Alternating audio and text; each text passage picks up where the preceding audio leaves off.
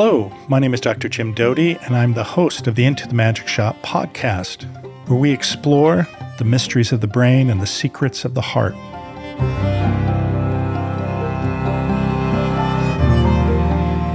Hello, this is Dr. Jim Doty, host of the Into the Magic Shop podcast. I'm sharing with you today a conversation that I had with BJ Miller on March 6, 2019, as part of the Center for Compassion and Altruism Research and Education Conversations on Compassion series. Dr. Miller is a palliative care physician and a leading voice reframing society's discourse on the field of death and dying.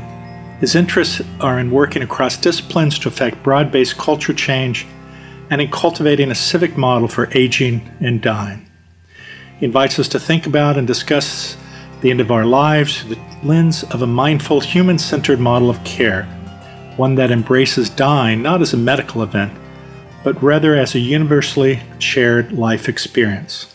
Informed by his own experience as a patient, BJ powerfully advocates the roles of our senses, community, and presence in deciding a better ending. He brings this unique blend of training, experience, and commitment to furthering the message that suffering and dying are fundamental and intrinsic aspects of life.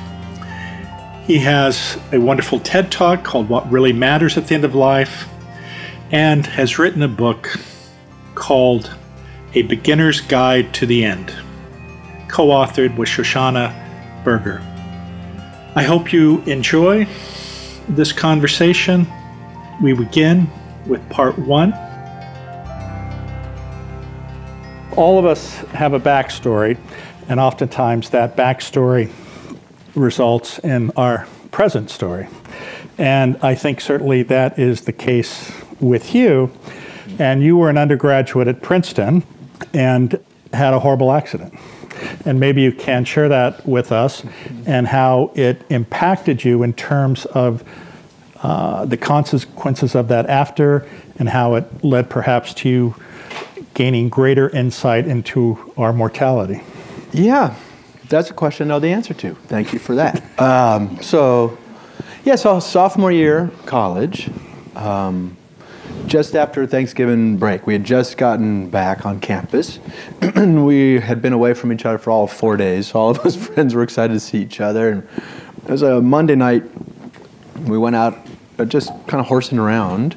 And um, there's a commuter train in Princeton that runs from the Princeton proper to Princeton Junction to take people to Philly and New York. And it's called the Dinky, of all things. it's sad to lose limbs to a thing called the dinky. It's, it's very humbling. But anyways, uh, uh, we, we uh, walking to the Wawa market to get a sandwich, and there's this train just sitting there, not very daring, just a parked train with a ladder on it, just sitting there. And so we climbed it like you would climb a tree or really didn't think for a second that it was a dangerous thing to do. It wasn't moving or anything. But when I stood up, I had a metal watch on, and when I stood up, I this is like the San, the buses in San Francisco, the wires that run overhead. So when I stood up, electricity arced to the watch, um, a metal watch, and that was it. Electricity entered the arm and blew out the legs. So, yeah, that that was it. It was you know instantaneous. Well, the the amputations were surgical, and um, I was in a burn unit for know, three months or so in New Jersey, St. Barnabas in Livingston, New Jersey, and got great care there, by the way.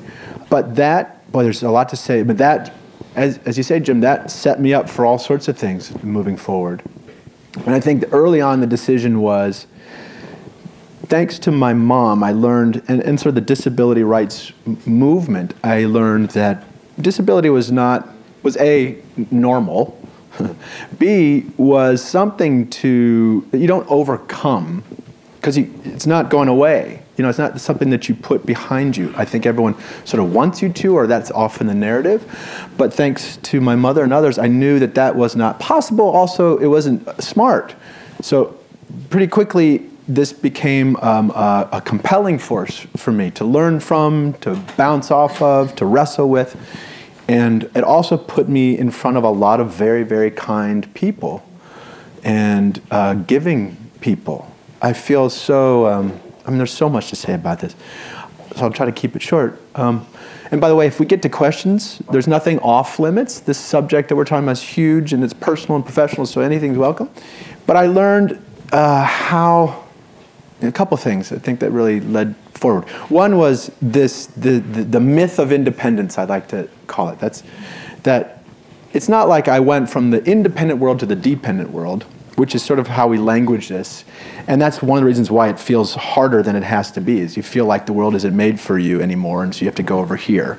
But of course, there is no such thing as an independent person. I, I've never met an independent person.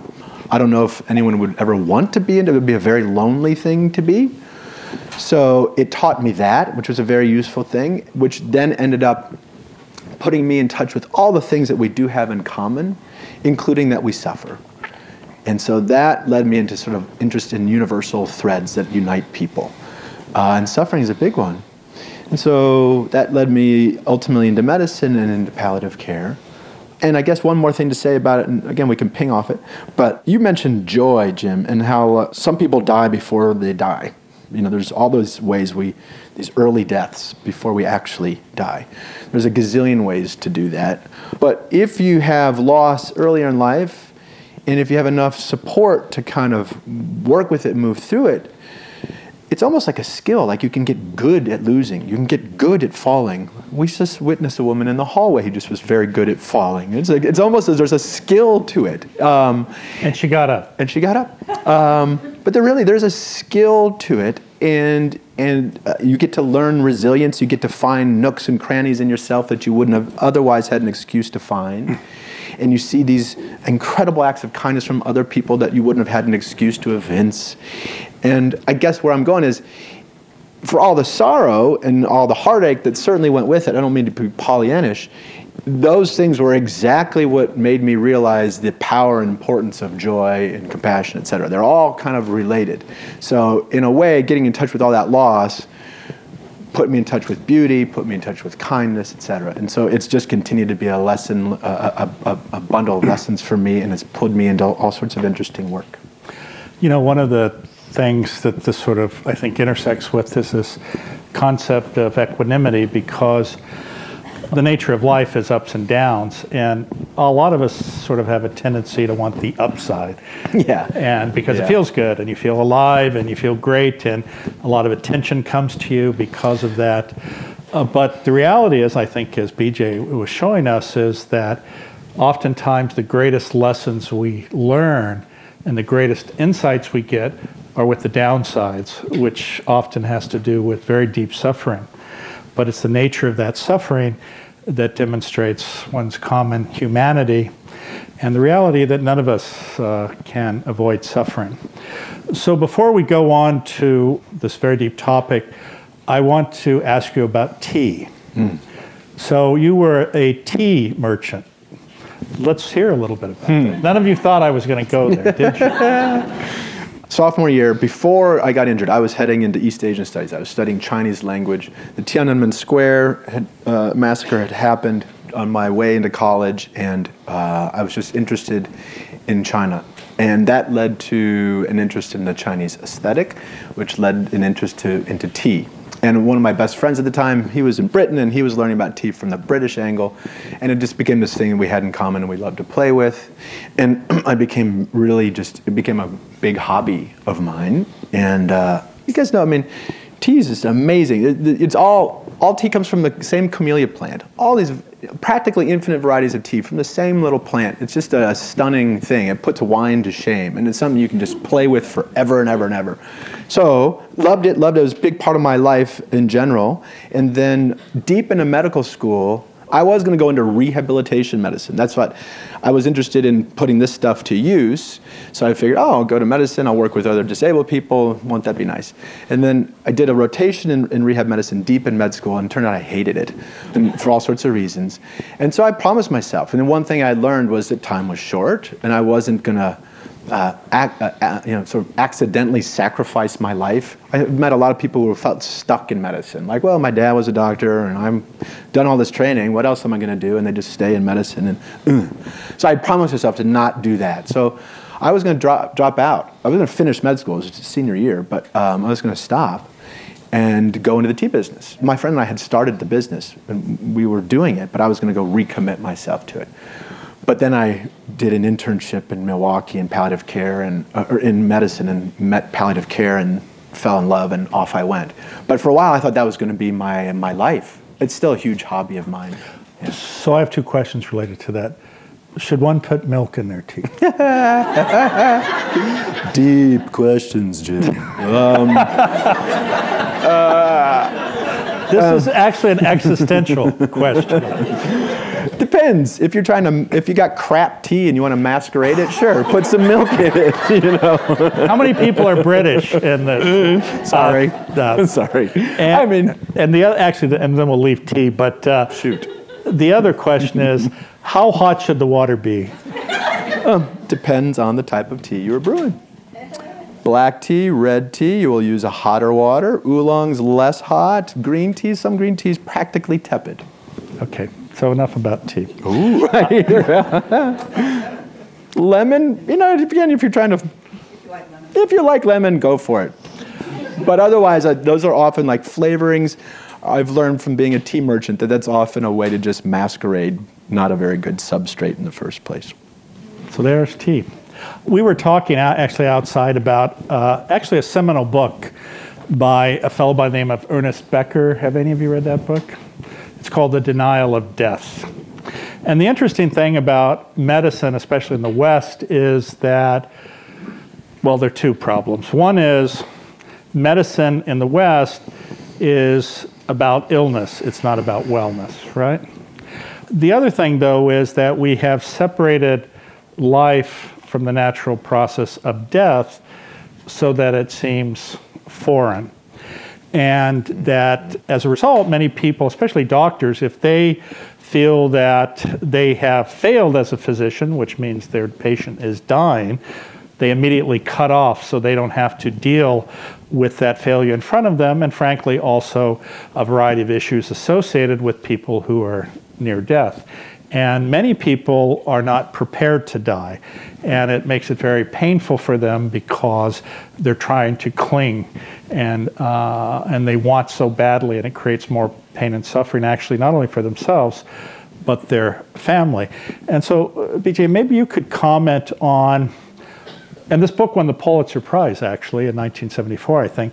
But maybe you could comment on how you intersected with that and your thoughts about sort of this duality between the physical self and the spiritual self. And he talks about this immortality play that each of us creates for ourselves, and in some ways, a narrative of being a hero. Mm-hmm. Yeah, that, that's a very, that book was very formative for me. It's in, uh, you'll see it in Annie Hall. It's referenced in Annie Hall a few times. I just, there's a lot to say about it. For one, it, it helped me understand, helped pull my, because medicine is sort of assumed death as its subject. This is unfortunate in some ways. But of course, it's not a medical, not an inherently medical subject. And so it was interesting to read Ernest Becker, a, cult, a cultural anthropologist, a totally different angle. And the book, he basically he sort of, in some ways, takes Freud's sort of obsession with sex and sort of crosses out sex, puts in death, essentially. That we humans are constantly bouncing off our, trying to wrap our heads around, our egos are trying to wrap our heads around this fact that we have to die.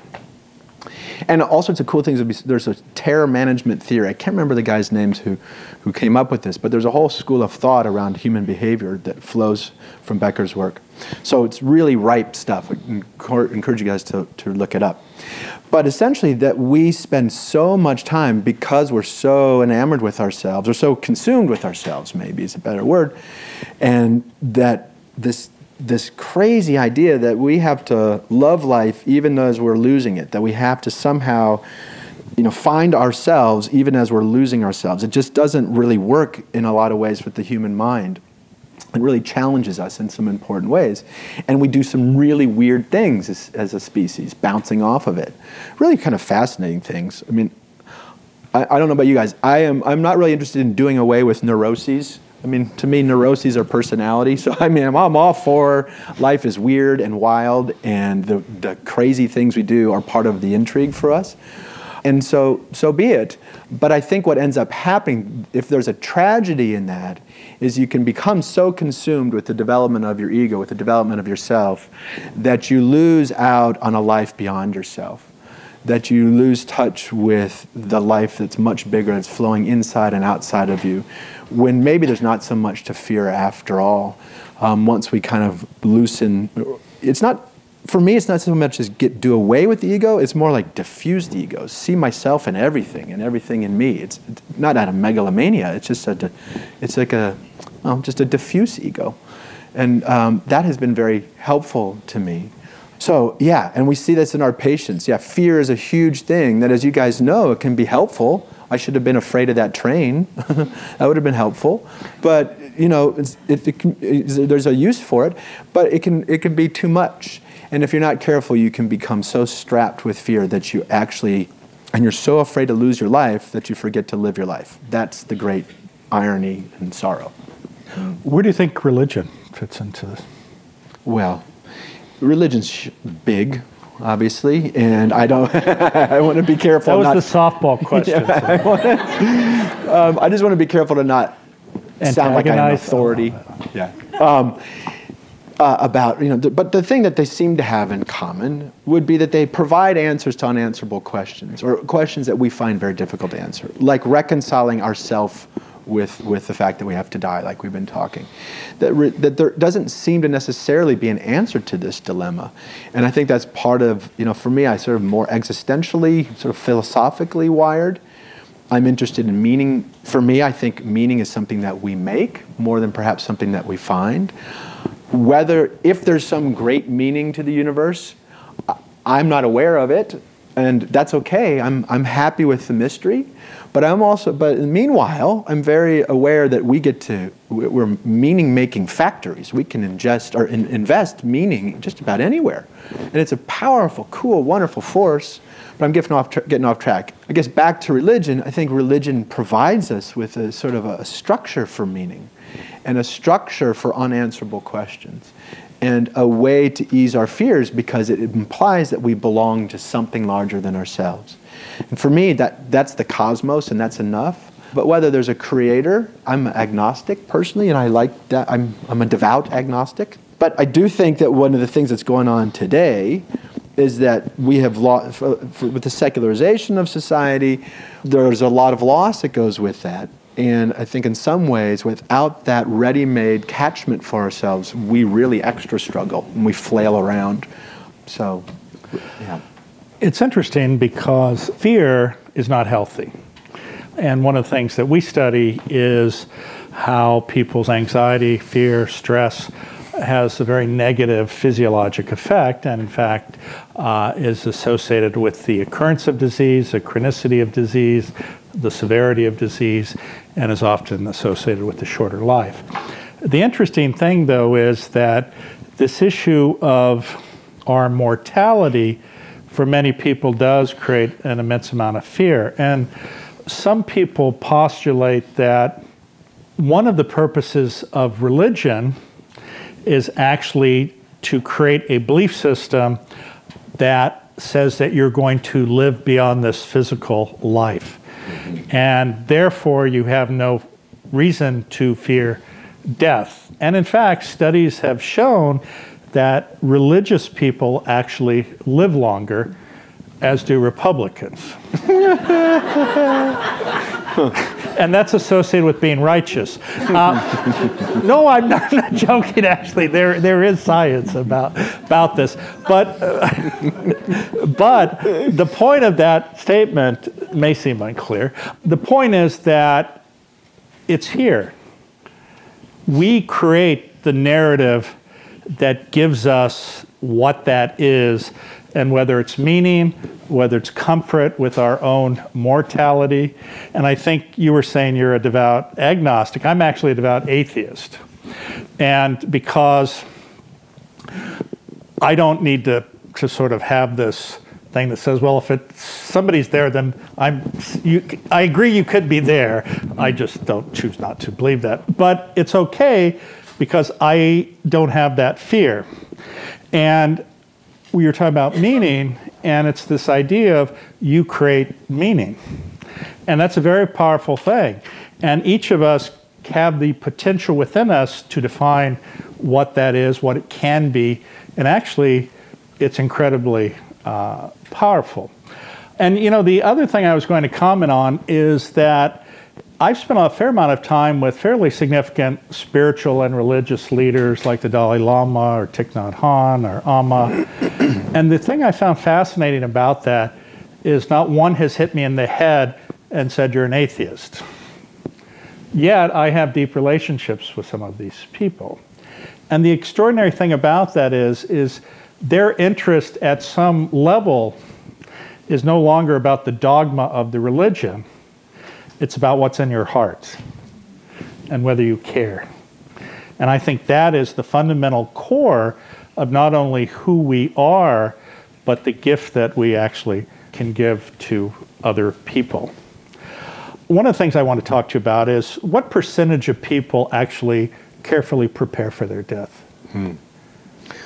I don't know the number, but it's, it's, it's small. It's a minority by a long shot. But that's changing. Conversations like this. Uh, I mean, that is, there's you guys coming to a talk like this, there's an interest that seems to be shifting. But very few people that I meet are prepared, uh, have thought about it enough to prepare to die, sadly. I think we all agree that that's an important thing to do. People who work in hospice and, uh, and around end of life, and perhaps in medicine in general, perhaps you too, Jim, there feels, it feels like there's a secret. Like a lot of us stave off thinking about death. It almost feels like a superstition. Like if you think about it, somehow you're welcoming it. If you say the words, you make it happen. And so we kind of just keep it over there, and that, and, and we think that that's going to help us live a, a, have more fun or something. The converse or some inverse converse is when people see, oh, you work in hospice, oh, you must be so miserable, oh, it must be so sad. And yeah, sure, it's sad, but this, the secret I'm getting to is no. I mean, I think a lot of us get hooked on this work because you learn pretty quickly that by roping death into your worldview, into your frame of reality, not, not the opposite of your reality, not the antithesis of your reality, but part of it, when you accommodate it, A, it becomes less frightening, but B, you tend to live much more richly and potently, and you have a sort of you right size yourself. There's, you neither need to puff yourself up to somehow defeat this thing, but nor do you have to feel diminished because you're going to lose to death. So the, the secret, I guess, is what I'm trying to say is those of us who have roped it into our worldview is not morose. It's a little bit of a it's a way for us to actually love life while we have it and that, that's a sweet, sweet side effect. So I think that's one of the messages a lot of us are trying to get out there that, yeah, preparing for your death is practical and useful in all sorts of ways. It helps your family, it does all sorts of things, but it will also help you live your life in a much more rich way in the meantime. How many people actually have done, if you will, all the work you think is necessary to prepare for death? Oh, that's a large, a huge number. wow. One wow. person. Two. Two, okay. Two. But it just shows you because most of us sort of want to push that away. And, uh, you know, it's quite extraordinary because, you know, it can just and immediately. And I have to tell you, I have not done adequate preparation uh, uh, myself, actually. You've been with a lot of people who have died, and I have as well. And as you point out, I mean, sometimes it is painful to watch, and it's especially painful for someone who's made no preparation whatsoever. That I think is very, very painful uh, mm-hmm. to watch.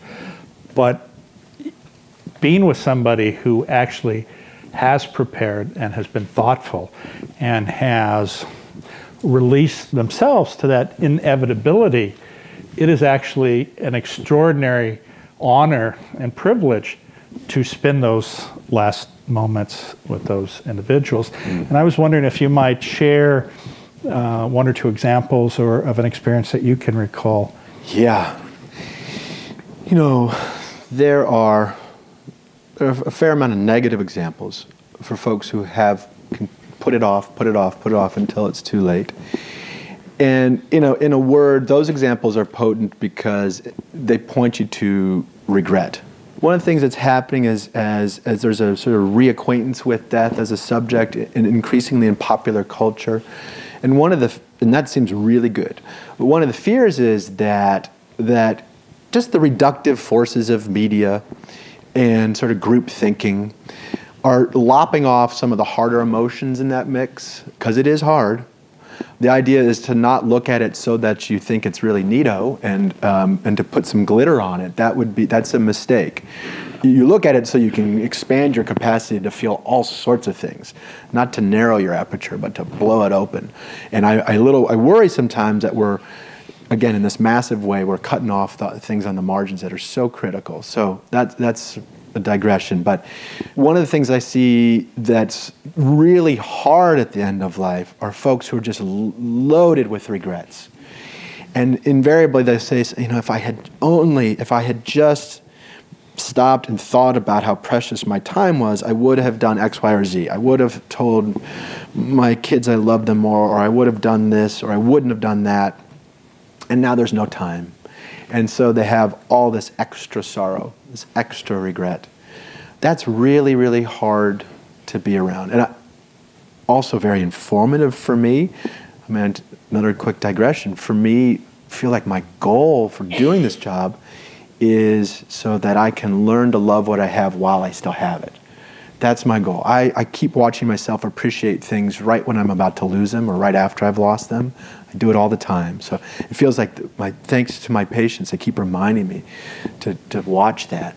So anyway, so I'm sort of he- heading towards the negative examples, regrets, and those are powerful. And in some ways, the goal of minimizing your regrets is a really is a really good one. Sometimes sitting with patients who are trying to make decisions about treatment, we'll often use a sort of if they don't know which way to go and they're not really sure how they feel, and ambivalence is so normal. Sometimes we'll say, we'll do this little trick, we'll say, well, let's leap ahead. Let's get you, let's picture yourself in your deathbed and, and look back. How will you wished you have handled this? What would you have wished to have done? What would you have wished to have become? It's a little little trick, and sometimes it, it's really helpful. I, I do it too. I'm digressing on digressions, but so I think what you're asking about, Jim, I mean, some of the powerful stories of people who have done their homework. Well, I sort of feel sorry for those guys because they end up there. Not only do they have to be dying, but then they have to end up teaching everybody all these things too. So they have to like, because they actually have things in perspective and things in check. And again, that doesn't mean no sorrow. They just have it in perspective, and they're and and same with disability. One of the things that's so hard about it is not so much the inborn aches and pains of it, but it's how the world treats you. And so I watch these poor folks in deathbeds who have really done their homework, and people are projecting all their junk onto them, and they've got to, you know, navigate it and fend. But their final contribution is as, this, as these teachers. I just remember one patient who's just, there were multiple, but at Zen Hospice Project, a woman named Jeanette who stood out. And she was really, she had ALS she was really feisty and cantankerous. And one of my favorite things about her is as she was dying, she started smoking again, which was I thought was just so beautiful. As a doctor, I can't tell you how fun it is to prescribe cigarettes. It's like practically it was such a weird thing. But Jeanette loved it. She was she also reminded me of the sort of aesthetic potential, the immediacy of our senses, and the sort of power of having a body in the first place. So she would, watch her smoke out on the patio, and she would just it was like it was ecstasy, and it was just like, and she had trouble breathing, so it was not an easy fa- task. so she was like making a cast of her lungs with every inhale. It was like allowing her to feel the contours of her lungs. It was just gorgeous. This is, I don't mean to go, I'm not encouraging to go smoke, um, but I just mean that a person who's done their homework and is daring to live out every last cell, it's a beautiful thing to behold. And it doesn't necessarily have to look like peace. It can be filled with smoke and, and feisty, angsty, all sorts of stuff. It's all welcome. But the trick is, those who have done their homework, I guess, the bottom line is they don't hate themselves for dying. When you had your accident, did you have a near death experience? I mean, technically, I mean, I almost died, but no, I didn't. I didn't see. No, not in the way I think you're talking. Not asking. No, nothing special happened. no, but I did come very close to death. But uh, it was really after I was out of the woods that my doctors were finally honest with me and let me know how close it was. And there were the things they were telling my family at the end, my parents at the end of most days. And maybe this is near deathy insofar as I remember hearing that and being, I almost, I think I maybe even smiled or laughed because A, it felt cool to have almost died. B, like uh, there was something, I feel like there was something in me, and I'm not, I don't know where it's coming from. Maybe it was the drugs, maybe it was ignorance, but I really felt like I knew better, like I knew I wasn't on some level. That was sort of the feeling. Like it, it, the smile that came on my face when he told me that was, I think, because I, I realized I had some, that there was this thing called intuition. There was a gut going on at work. And yeah, but no, answer your question, Jim, unfortunately, I didn't, I didn't see God. I didn't see a light. I didn't.